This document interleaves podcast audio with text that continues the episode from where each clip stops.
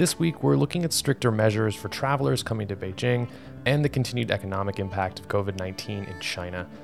The Caixin Market Services Purchasing Managers Index fell to 26.5 in February, down from 51.8 in January. Simultaneously, the auto industry has been suffering as well, seeing an 80% decline in sales in February. So, with that as the backdrop, we're on the line again this week with Li Pei Zhang, our Deputy Director in Beijing. From the US China Business Council in Washington, D.C., I'm Ian Hutchinson, and this is the China Business Minute. Again, Li Pei Zhang is our Deputy Director in Beijing. Hi, Li Pei. Hello, everyone. This is Li Pei from Beijing. How are things in Beijing? Spring is coming. We have some beautiful days, but unfortunately, I can only stay at home working remotely or talking to you online because of the current situation. Our office remain closed um, this week, uh, and we will reassess the situation by Friday, and that is uh, pretty much uh, the common practice by many of the companies that they have offices in China. Oh no, that's not fun. Hopefully, you aren't going too stir crazy now. So, what's the latest news on the coronavirus situation in China? Have you seen any changes and trends lately? We are on the ground seeing some positive development. Uh, for instance, um, some cities continue report zero uh, confirmed cases in the past week. More cases being cured, and, and these people return to home safely. Mm-hmm. Um, however, we are also uh, hearing other concerning signals. For instance, um, because of the increasing uh, countries being infected, such as South Korea, Japan, Italy, um, the global uh, potential uh, coronavirus outbreak is something that also impacting China's uh, overall quarantine measures.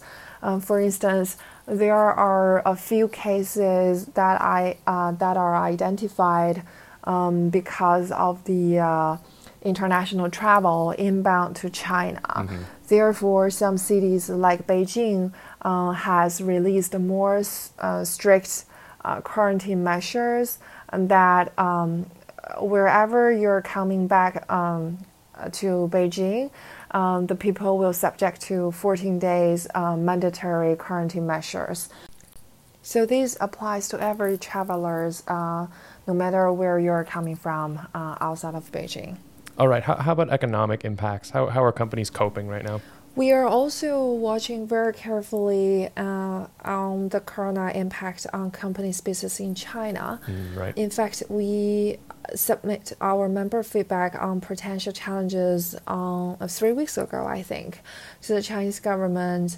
And we just finished our second round feedback collection, which will be circulated soon with um, Chinese governments, including Ministry of Commerce, mm-hmm. uh, National Development Reform Commission and a Ministry of Information and Technology.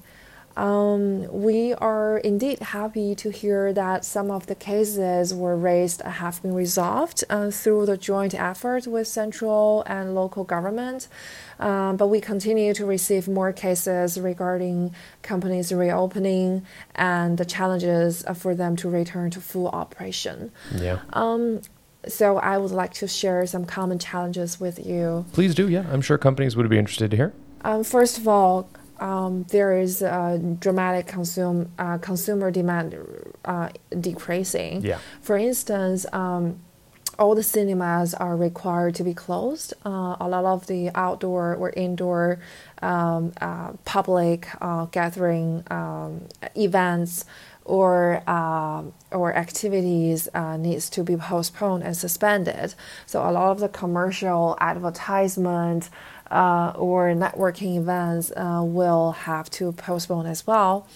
Um, the the auto industry also suffers quite a lot because um, there are just people just don't go out and buy cars and they have different uh, um, thoughts uh, in terms of how they would like to spend their money um, because of this um, outbreak.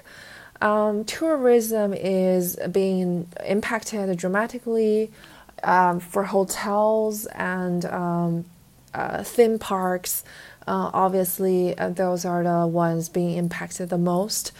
Um, and also for consumer service oriented uh, um, industries or companies um, that they have to have face to face engagements with customers. Um, these are also uh, largely impacted. And the second one is a supply chain disruption. That is that's a big one, yeah. In the conversation we had with companies, um, companies indicate that they can only run uh, at um, 30 or 40 percent of their production capacities um, currently. Mm-hmm. Um, this is uh, this is quite common um, even for uh, companies who only have offices in China. For instance, like our office, right. um, we have six staff in Beijing, and uh, we are required by our building man- management uh, that we can only uh, run at up to 50% of our staff capacity, which means only half of our staff can go to the office uh, and do um, on a daily basis. Um, and other uh, supply chain disruptions also largely come from the uh, travel or logistic restrictions mm-hmm. uh, because of the quarantine measures.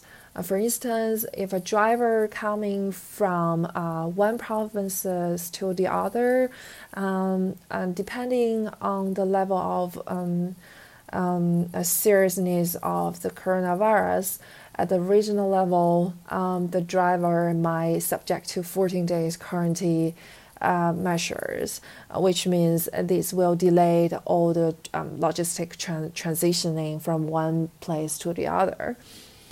Um, international restrictions on air travel and in some cases cargo shipments leading to delays and tra- contract disputes also happens. Mm-hmm.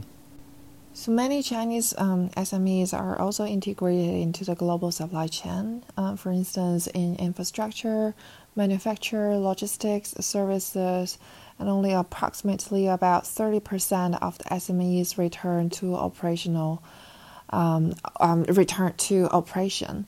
Um, so, um, because our member companies working with them quite closely, and they are uh, probably the main suppliers to our member companies domestically or globally, um, so without them um, being able to uh, fully function, um, the supply chain is also being interrupted um, for our member companies. Right. Um, the labor shortage uh, will remain the same. Uh, everyone is uh, coming from uh, uh, one place to another, uh, is likely to subject to 14 days quarantine measures, and this also including employees for Chinese employees, but also for foreign foreign employees. Right. And we continue to receive um, companies reopening challenges but we see um, some provinces or cities have adopted more streamlined administrative approach uh, to collect information or helping companies to do better um, uh, protection measures before they can reopen for their employees. And we were being told by Ministry of uh, Commerce and that that they have established a mechanism at both central and local uh, commerce uh, department um, to help uh, receive um, questions or inquiries from multinational companies uh, and hope to uh, coordinate among other agencies to help companies to return to full operation. Mm-hmm. However, it is very important to note that we are still in a very uncertain scenarios right now about uh, how the uh, ac- uh, epidemic control will look like and what the results we can get. Um, although we see some uh, zero cases for the past number of days in some cities, but overall, the experts said it's still too early to claim the victory, um, especially under the pressure, the, the current global um, pressure. Um, so for the uh, for for uh, pretty much all the uh, all the level of Chinese government, um, epidemic control will continue remain to be the number one priorities, and I think companies should have more realistic ex- expectations to return to full operation, perhaps in several phases.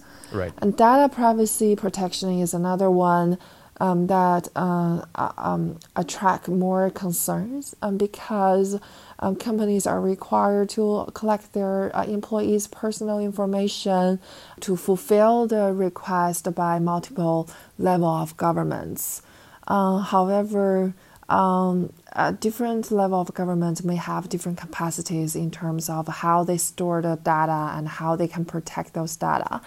Um, so, so privacy protection will become another uh, concern. Um, uh, probably will be a longer concern uh, from that perspective. Right. I'm, I'm sure we'll be tracking those issues with data protection as well as we move forward. So I guess this is all for today. Um, please stay close with us. Uh, if you have any questions, please feel free to reach out. And I will talk to you all uh, online uh, in two weeks. Li Pei, as always, thanks for the wrap up. Again, Li Pei Zhang is our Deputy Director in Beijing. The China Business Minute is a production of the U.S. China Business Council.